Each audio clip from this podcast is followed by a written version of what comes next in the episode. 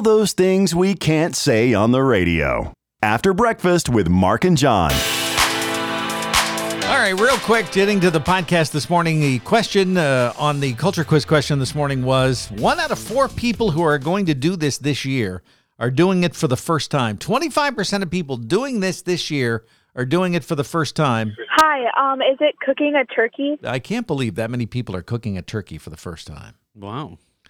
But then I thought about it and I thought I didn't cook a turkey by myself. I mean, I actually didn't cook a turkey as a cook till 2007 Okay. and when I was 12. So, you know, the advice I would give you though, if you're using a big turkey fryer, do not put the turkey in frozen. hmm Not that I could speak from experience. Yeah, I was going to ask. Yeah, no, uh, no, no, absolutely not. Not absolutely not.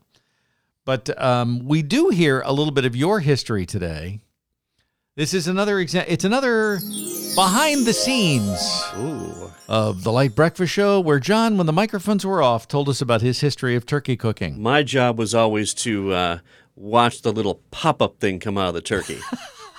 that was my job. I couldn't handle the turkey, couldn't put it in the bag, couldn't put it in the roaster, couldn't even do the dishes because you know I would wouldn't do them right apparently. So my job was to watch for the pop up timer thing to go off. How three old hours. were you when this was going on? Oh, like 10, 11, you know, just a little kid, you know. So looking through the stove Mm-hmm. thing was just like watching TV. Yeah, pretty much. Anticipation for when that turkey was going to get done. So a little behind the scenes. Yeah. So you were telling that story, and I forgot to ask: Did you have to be trained? Was there training involved? Like a monkey. Holy moly. oh my! So Thanksgiving is two weeks from today. okay. My Thanksgiving plans, the original plans, have already been canceled, and primarily because of COVID. And Right. a lot of other people's plans are changing or not doing. We'd heard a story about the positivity rates and what was going on in um, in northern Michigan specifically, in Emmet County especially. When you talk about the positivity rate, this is the number of cases that test positive versus the number of actual tests given. So it takes out the element of, of more tests create more cases. It's not that, it's the percentage has gone up Right. dramatically. So yesterday we talked to um, Nikki Devitt, who started it all, when she talked to Dr. Karen DenBesten on Tuesday of this past week, and then we'll talk to Karen DenBesten, and then news that isn't horrible after that. Thanks for listening to the podcast, and um, wear a damn mask. Well, you started all this. I did. What did I, I do? I, get a said, text yesterday from Diane that you're having lunch. Going, the world is f- the the sky is falling. we need to do something.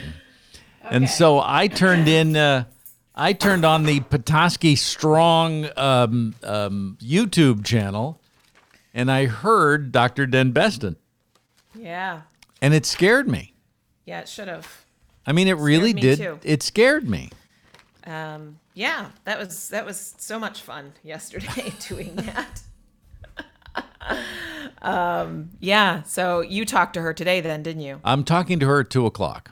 Okay, two o'clock. So, um, and hammer that same message, and I am totally happy to to keep to keep bringing it up again and again and again. But I think at this point in time, it's vitally important that we do because, yeah, we are in an extremely scary place, and um, we need to be smart. That's the best thing. So, um, I'm happy to just kind of do the, you know, uh, staying safe to stay open means so many things right now. Um, it means keeping our businesses open, it means keeping our schools open, and it also means keeping our hospital operational. Um, one of the things that her and I tucked on in our interview was that they are deferring patients right now, not just because of COVID capacity, but also because their staff, they, they don't have the healthcare workers because they have COVID, not from contracting it from a patient in the hospital, but from outside activity. So we are in full bore community spread right now, which means that as a community, we have to get back to what we know works, which is wearing masks, social distancing, limiting our gatherings, being really smart about when we are out in public, and always washing our hands and really thinking truly. I think the biggest thing people can think is if the health department were to call me and tell me that I was exposed and I had to give contact tracing, would I be proud to say where I've been and what I've done? That's a really interesting way to put it. Yeah. Would I you mean- be embarrassed? Would you be embarrassed to say, "Oh, we had, you know, seven friends over last night and, you know, we had a little cocktail party and yeah, a couple of them are from downstate, a couple of them are from, you know, we haven't seen in months and no, we weren't wearing masks and yeah, we were playing, you know, so you got to think, you know, would you be embarrassed if you were contact traced? Or would you be like, hey, I went to the store, I went and picked up food, or I went to a restaurant with just my family and we were good. And, you know, I only go to work and I only take my mask off at home. If you can say those things, then you know you're doing your part uh, to not only keep the economy rolling, but also to keep your family and your community safe. So you've kind of uh, addressed a couple of these things, but the you you've taken into account what's going on in the world and COVID and everything else with designing Petoskey Restaurant Week. And Yeah, so I, I'm I'm really impressed by that. Uh, the the great, I've been calling it the Great Petoskey Takeout. which is really Yes. what what it is, and and people Yeah. have really come up with some pretty good deals. They have done an amazing job. You know, we looked at it from this standpoint. So, what's really interesting is the Petoskey Chamber has always just kind of been a, a, central source for Restaurant Week through the years. And all the restaurants, you know, they manage how they want that to come out and look. And this year, all of them were like, we are really not sure. And we said, well, let us take it for you. Let us do something a little different and a little interesting. We'll call it the Great Petoskey Takeout. We're not offering any dine in specials. It doesn't mean that restaurants aren't still offering dine in for those who can do it safely and feel that they are comfortable in doing that. We want you to, you know, be there for our restaurants and support them in every way possible. But this is a great opportunity. Uh, maybe for everybody to get back into the swing of things of carry out and takeout as summer months had us all outdoor dining and really enjoying ourselves and out and about a lot more. But we know that you know winter means outdoor dining has gone away and that's going to be less capacity in our for our restaurants. And our restaurants are like let's get back to that carry out thing. Let's get back to that takeout. Let's do some specials do something interesting. So yeah the restaurants stepped up. There are some unbelievable. Uh, you know, it's three course menus for lunch or dinner. Or what I love this year is all of the restaurants that said, let me make you a family meal that you just take home and heat or you know pick up warm and that's fantastic that's a great way to support the restaurants support their employees who need it now more than ever but also keep our community safe when let's face it our numbers are absolutely scary So um, the thing I was we were talking about the other day, and, and the thing that's hit home for me is when we when this first came up, when we first really focused, and we did a lot in March and April, and um, we did a couple of special shows on the radio, and we've done all this. We didn't know anybody. I mean, we really didn't know anybody that had it. Okay, and now think about all the people that you personally know. I mean, including my father, who was in a nursing home, who you know caught it, was diagnosed on Monday and passed away on Thursday. I mean, it's it, we know, we know and and it's got we know, and it's worse. That's what worries me. It's we know, and it's worse. It is worse. And and here's the thing. We know that there is COVID fatigue. I, I'm tired of COVID.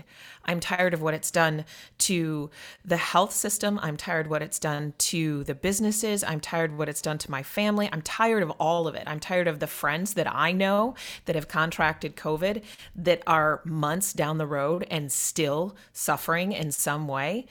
I'm tired of it. We all are, but that absolutely does not give me the right to stop doing what I know is going to make a difference. It is zero political. It is 100% me going, it's my responsibility right now to protect myself, protect my family. Thinking of the holidays coming forward, the last thing in the world I want to do is to run around without a mask and run into somebody who's going to have grandma over for Thanksgiving and I'm a carrier and or I have it and I could infect somebody who could pass away and that would be on me because I was careless. And we did it so well. What I think is amazing Mark is when you look at what our business community did, what our community did in the summer months when we had hundreds of thousands of people here from all over the country. And we kept our numbers good. We were really amazing. And then we kind of all went, oh, well, you know. And everybody kind of let it down a little bit. We all let our guards down a little bit. We've all been guilty of it. And by doing that, what we've done is we have now just basically opened the door to what should be scaring all of us because the bottom line when we look at it is it's not just you know the um, percent positive test rate that's going on right now it's not the cases per million which by the way are should scare you in our county it's not just the number of deaths that have occurred in our county in the last week or the number of daily cases. It's the fact that we've got kids that really need that in person learning and they can't have it if the school's shut down because there's so much exposure, not cases in the school, but so much exposure everywhere else. We've got businesses who've got to make it through the winter. They absolutely have to. And we can't have that if we're in a lockdown series. So we have to just go back to what we did so well because we did. We killed it. We were amazing as a community and we've done it once. We can do it again. Are we tired of doing it? Absolutely. Nobody wants to. But, you know, nobody wants to pay taxes either and we do. So we all have things we have to do and this is one of them. All right. Anything I missed? Anything you want to make sure you get in there? Um, I think one thing we need to make sure we get in there right now is, um, and however you want to do that, is the importance of, you know, the true importance of the Department of Health and Human Services order. It's there for our protection. It's not there to make us mad. It's not there to put businesses out of, you know, industry. And the other one too is that um, you know, those will continue to adjust and change as our numbers adjust and change. So it's important uh, for the community as a whole to stay up to date, find those resources. Go to our website, petoskeychamber.com, and the Petoskey Strong banner that will take you to the latest updates because they are changing just as much as our executive orders changed. Um, and so we have to stay on top of those because it's really, truly important for us to do that so that we're all doing our part and we know what's what's acceptable and what isn't. But the number one thing is just put a mask on. All right. Ta da! Wasn't that fun? Oh, it's always fun. It's fun. I tell you one thing we are watching, and I, I hesitate to do anything on it. And if it becomes, uh, if we get a little more clarification in the next couple days, so on Friday, um, the health department reissued kind of an FAQ in regards to MIOSHA's rules for um, COVID protocol safety for businesses. And one of those that really seems to be having a lot of question was what is defined as remote work, especially in Region 6, because, you know, we up until three weeks ago, when we got knocked down a phase, or two weeks ago, were allowed to work we didn't have to work remote where the rest of the states always had has been required to work quote if you could so what happened is they really dug into the what that means a little bit more um, late friday and it actually gives no no room at all for anything other than uh, remote work. It does not. I mean, unless you are um, in a setting where you have face to face. Obviously, think of you know critical infrastructure, um, or your job cannot be performed because you only have it in one place. They're saying now that you know the office settings are making up a lot of the outbreaks. So what they're doing is you have to, if an employee says, "Well, I don't have a laptop, um, I can't work from home," the business has to provide them one find them one, buy them one, get them one so that they can work from home. If the employee isn't as efficient at home, that's no longer an excuse. Um, it used to be really a lot more um, gray and they're spelling it out a lot harder.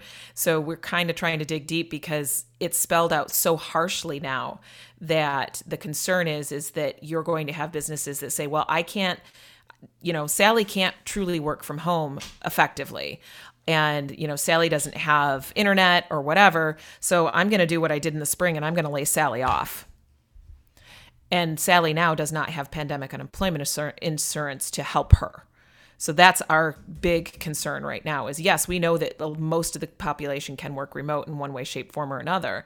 But for those that can't, that were laid off in the spring, they at least had a financial backing to get them through until they could go back into their regular place of business. That's not in place right now. And so businesses are threatened with, you know, a $7,000 fine for violating this MIOSHA order. We want to make sure that that doesn't happen. So when we get a little bit more clarification, because we're begging for it right now, um, that might be one that we have that just strictly focuses on businesses and following safety protocols. Okay. I I'm I'm I'm you know, I, I don't know what to you know, I don't know what to do. That's part of my problem. I don't know what to do. I can I, I can know. yell at people. I, I'm good I at that. I don't want to. I am too. But uh, but I, you know, we just keep highlighting, you know, as much as it's great to do the the, you know, as much as I know it's effective in some ways to um, have these, you know, the interviews that we're doing. You know, I've got one with the health department tomorrow. I'm posting one with uh, the superintendent here in just a little bit. Uh, we're also trying to be as positive as possible that you know we know we are capable of this and it's just it's okay it's okay to be tired but let's just keep going we we've got to we owe it to each other and try to smile when you say it that's what i keep doing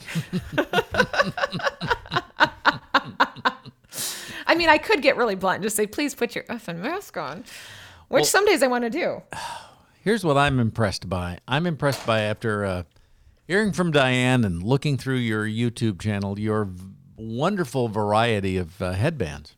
yeah yeah they are pretty good aren't they Um, and and I'm wondering, do you alphabetize them at home, or do you keep them in some sort of order at home? nope no it's just random it's Okay. whatever i feel like that day yeah it's whatever i feel like It's uh, Nikki Devitt from the Petoskey Area Chamber of Commerce. On the uh, After Breakfast podcast with Mark and John, Dr. Karen DenBesten from McLaren, Northern Michigan. So when we talked, we talked back in April, and you know things were starting to get under control. We spent most of the summer in what I think would be okay shape. I wore a mask. I stayed away and tried to distance as much as I can. And now we're in a situation where I heard the interview you did the other day with Nikki Devitt from the Petoskey Chamber, a 15% positivity rate. What's happened?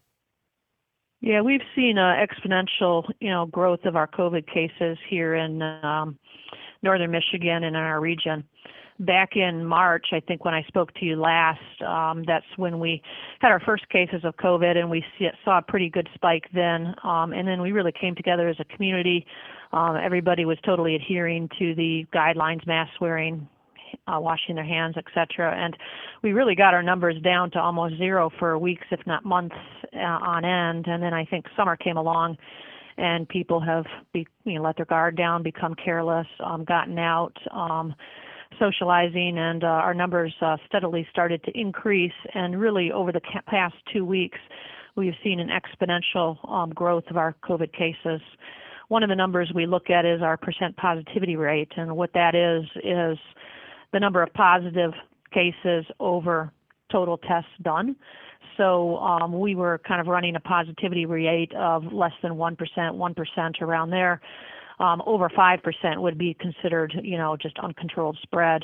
And over the past two weeks, our positivity rate has gone up to 15%. And that was a couple days ago. It may even be higher than that today. Um, at any one time over the summer, we'd have a couple patients um, in our respiratory isolation unit. And I was just up there a few minutes ago when we have um, 25 patients in our respiratory isolation unit, and probably a third of those are uh, intubated on ventilators. So we've seen a huge spike in the number of uh, patients on our respiratory isolation unit. So it's really been phenomenal the amount of growth that we've seen in COVID just over the past few weeks. And I should point out that um, there is no end in sight. There is um, there is room for, for just exponential growth here in the number of cases of COVID. How do we fix this? Well, I think that the, the trajectory of this pandemic rests squarely on each and every one of our shoulders. We know how it spread. We know how to prevent it. Um, simple, simple measures and getting back to the basics that we all know work is what's going to be necessary. And we're going to need to come together as a community, and everybody is going to need their, to do their part if we're going to, you know, cool this down and stop the transmission. Um, masks are very effective in preventing transmission. If everybody wore the masks 100% of the time when they're um, out and about, when they're not at home around immediate family members, we could prevent the transmission of this upwards of 80%. Um, keeping away from other people, social distancing, not gathering in large crowds, washing your hands, but most importantly, wearing those masks. These are very simple, inexpensive, basic measures that can be done um, that will stop the spread of this. But everybody really needs to do their part. It's not hard. Everybody needs to do it, though. There's a lot of talk about vaccines with the Pfizer announcement um, yesterday. Uh, there's a doctor in uh, the UK who said, "Hey, this is all going to be over by spring." I mean, is are vaccines going to save us? That's very encouraging. Um, the Pfizer announcement. Um, they were this uh, this vaccine is uh, has very good um, efficacy. Um, they were talking about 90 percent um, immune response to the vaccine. I think that the um, safety data is still pending. Um, there'll probably be challenges with that vaccine. I, from what I understand, it needs to be um, it needs to be transported frozen, so that there are going to be logistical challenges getting it out to everybody. I can't imagine that it would be readily available for several months. Um, but that's really good news, and this is going to be the way out of the pandemic. But I should point out that even with vaccination, it's going to be a very long time before there's widespread availability and enough people vaccinated, and we don't even know how long the uh, um, the immune response will be to vaccination. So these basic things, wearing the mask, washing the hands, these are going to be measures that we're going to need to do for a very long time, even if a vaccine is available within the next several months. We're going to need to do everything in order to um, uh, slow down the transmission of this virus. We canceled our trip to Chicago for Thanksgiving based on the fact that we just felt that that the travel would have been inappropriate and we'd have been getting together with three other households at the time and and we thought that was just a little bit too much um, christmas we're probably faced with the same thing at this point um, um, if if i mean you've said wear a mask in this particular interview now about six times and i i think you could probably say it another six times is that the is that the number one thing i mean is that is that I mean, it's not the solution, but is that the number one thing right now? It is the solution. Um, it's the number one thing that you can do. It's simple, it's effective, and that's what we have available right now to, to prevent the transmission. Everybody needs to do it, and we could slow down the um, transmission of this virus. You know, I would point out that people might not really understand why they need to wear the mask. They might not see what's going on most people who contract COVID will will do well and will recover, but a certain percentage, you know, anywhere from one to five percent of people um, will will die of of COVID. And people don't see that. They don't see what I see. They don't see all the people in the hospital that are succumbing, getting ill, and dying of this. So when you don't wear a mask, if you did have COVID and didn't realize it and did not wear a mask, you can transmit it to somebody else and not even realize it. And there are a few degrees of separation here. You could transmit it to somebody who would transmit it to somebody else who would give it to their grandmother who would fall ill and die of it, and you wouldn't even realize the harm that you did by not wearing that mask. Is the uh, is the hospital uh, the hospital resources are pretty thin right now, aren't they? Yeah, we have an amazing group of nurses, healthcare providers here at the hospital. I would point out that we have good surge plans that we developed back in March that, that are fully implemented. Um, we have um, resources. We're available to take the COVID patients. But the problem we're running into now is that um, healthcare workers are falling ill themselves of COVID. So our um, staff is um, our staffing is becoming problematic, and our healthcare providers, our, our resources are pretty thin. Uh, the transmission that we're seeing is not in the hospital. We're we're dialed in in the hospital. We have the personal protection equipment that we need. We've been wearing masks since March with uh, you know eyewear, hand hygiene, etc. The transmission we're seeing is these uh, small group settings outside of the hospital, getting together with family, going out for dinner. This is where the transmission is happening, and our healthcare workers are falling ill to the point where we're really not able to um, staff the way we need to in, in order to take care of everybody, and we're having to divert patients to other healthcare facilities. Um, we have a respiratory isolation unit and we have good capacity to expand and contract that unit as needed. We've had to expand it twice here in the past two weeks. Um, we have good capacity with ventilators, but uh, our human resources is uh, where we're falling short right now. If you had the power right now in whatever political situation that you might be able to be put in, and you could make mask wearing a, a non mask wearing a crime, would you do it? Well, you know, it saves lives. It, it's the moral obligation. People need to do this. They don't realize when they're doing it, but they are saving lives. Um, a mask is not a political statement. It's just a mask, and it saves lives. I think everybody needs to hear that and understand that and realize that by wearing a mask, they're being a good citizen and they're saving lives. I'm trying to remember how long it took people to start wearing seatbelts. And it's it's almost the same comparison at this point. I mean, seatbelts. Well, it's like drinking and driving. Yeah. You know, you're hurting other people when when you when you do that. You think you're going to be okay, but you know when when you don't wear a mask, you you don't you don't see the harm that you're doing. And it's really people who don't know they're spreading it that are causing the problem. Yeah. Right. The super spreaders, you know, these super spreading events. People don't realize they have it and they're spreading it.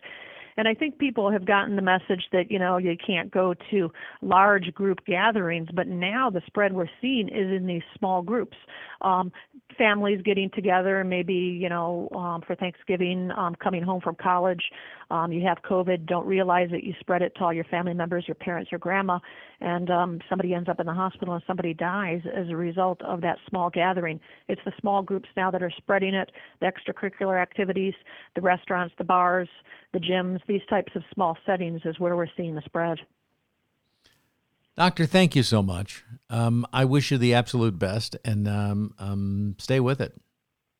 Yeah, and, and we're strong as a community. I want to get the word out to everybody. We can do this. We're strong. We need to come together again, get back to the basics, take care of each other, stay safe, take care of each other, and wear the mask. It's the news that isn't horrible on the Light Breakfast Show. Special edition today. Who let the dogs out? Well, it's Pet of the Week day, so we have a special edition of news that isn't horrible. Interested in a dog and you want a really smart dog? Well, according to these researchers in Hungary, get a border collie. They went out and found the six smartest dogs in the world to compete in the Genius Dog Challenge. All six of them are border collies. They're like teaching them words and tricks, and the videos are interesting. GeniusDogChallenge.com will be won by a border collie, since that's what all six of them are. I don't know if they're the smartest in the world, though. I've had some Boston Terriers that are pretty smart. Cats are smarter, though. Uh, let's be honest, cats are smarter than dogs. They're also much more manipulative. Cats want you to do what they want. And now there's a guy who says he has an app that can translate those angry meows into English. The name of the app is Meow Talk. What research gave us was essentially nine intents out of the box. These are general intents that all cats have. Like, I'm in pain, where's my mommy? I'm hungry, I'm happy, I'm gonna fight. They can tell you what they want you to do. Mommy, feed me. Leave me alone. Pretty realistic, huh? Yeah, having your cat meow into your phone and then having your phone tell you what the cat wants you to do. That is so 2020. I said earlier, sometimes a pat on the head and a good boy isn't enough. And for Sully, the service dog for President H. George H.W. Bush, it certainly wasn't enough. Sully, trained by America's vet dogs, was the president's companion after his wife passed away. And there's that iconic picture of the dog Sully standing guard by the coffin, flag draped coffin, after President George H.W. Bush had passed away. Well, now Sully is memorialized on the campus of America's Vet Dogs, where he was trained in Smithtown, New York, with his own bronze statue. It's a great picture of Sully the dog next to Sully the statue. He was named after Sully Sullenberger, the pilot that saved that plane. And he's now a national treasure. He's at the Walter Reed Memorial Hospital working with other vets. He's a beautiful lab, and it's wonderful to salute him this morning. Sully the service dog. Let's call him Sully the Wonder Dog. And he was saluted yesterday, as appropriately, on Veterans Day. News that isn't horrible. Happy Pet of the Week Day, and a salute to Sully.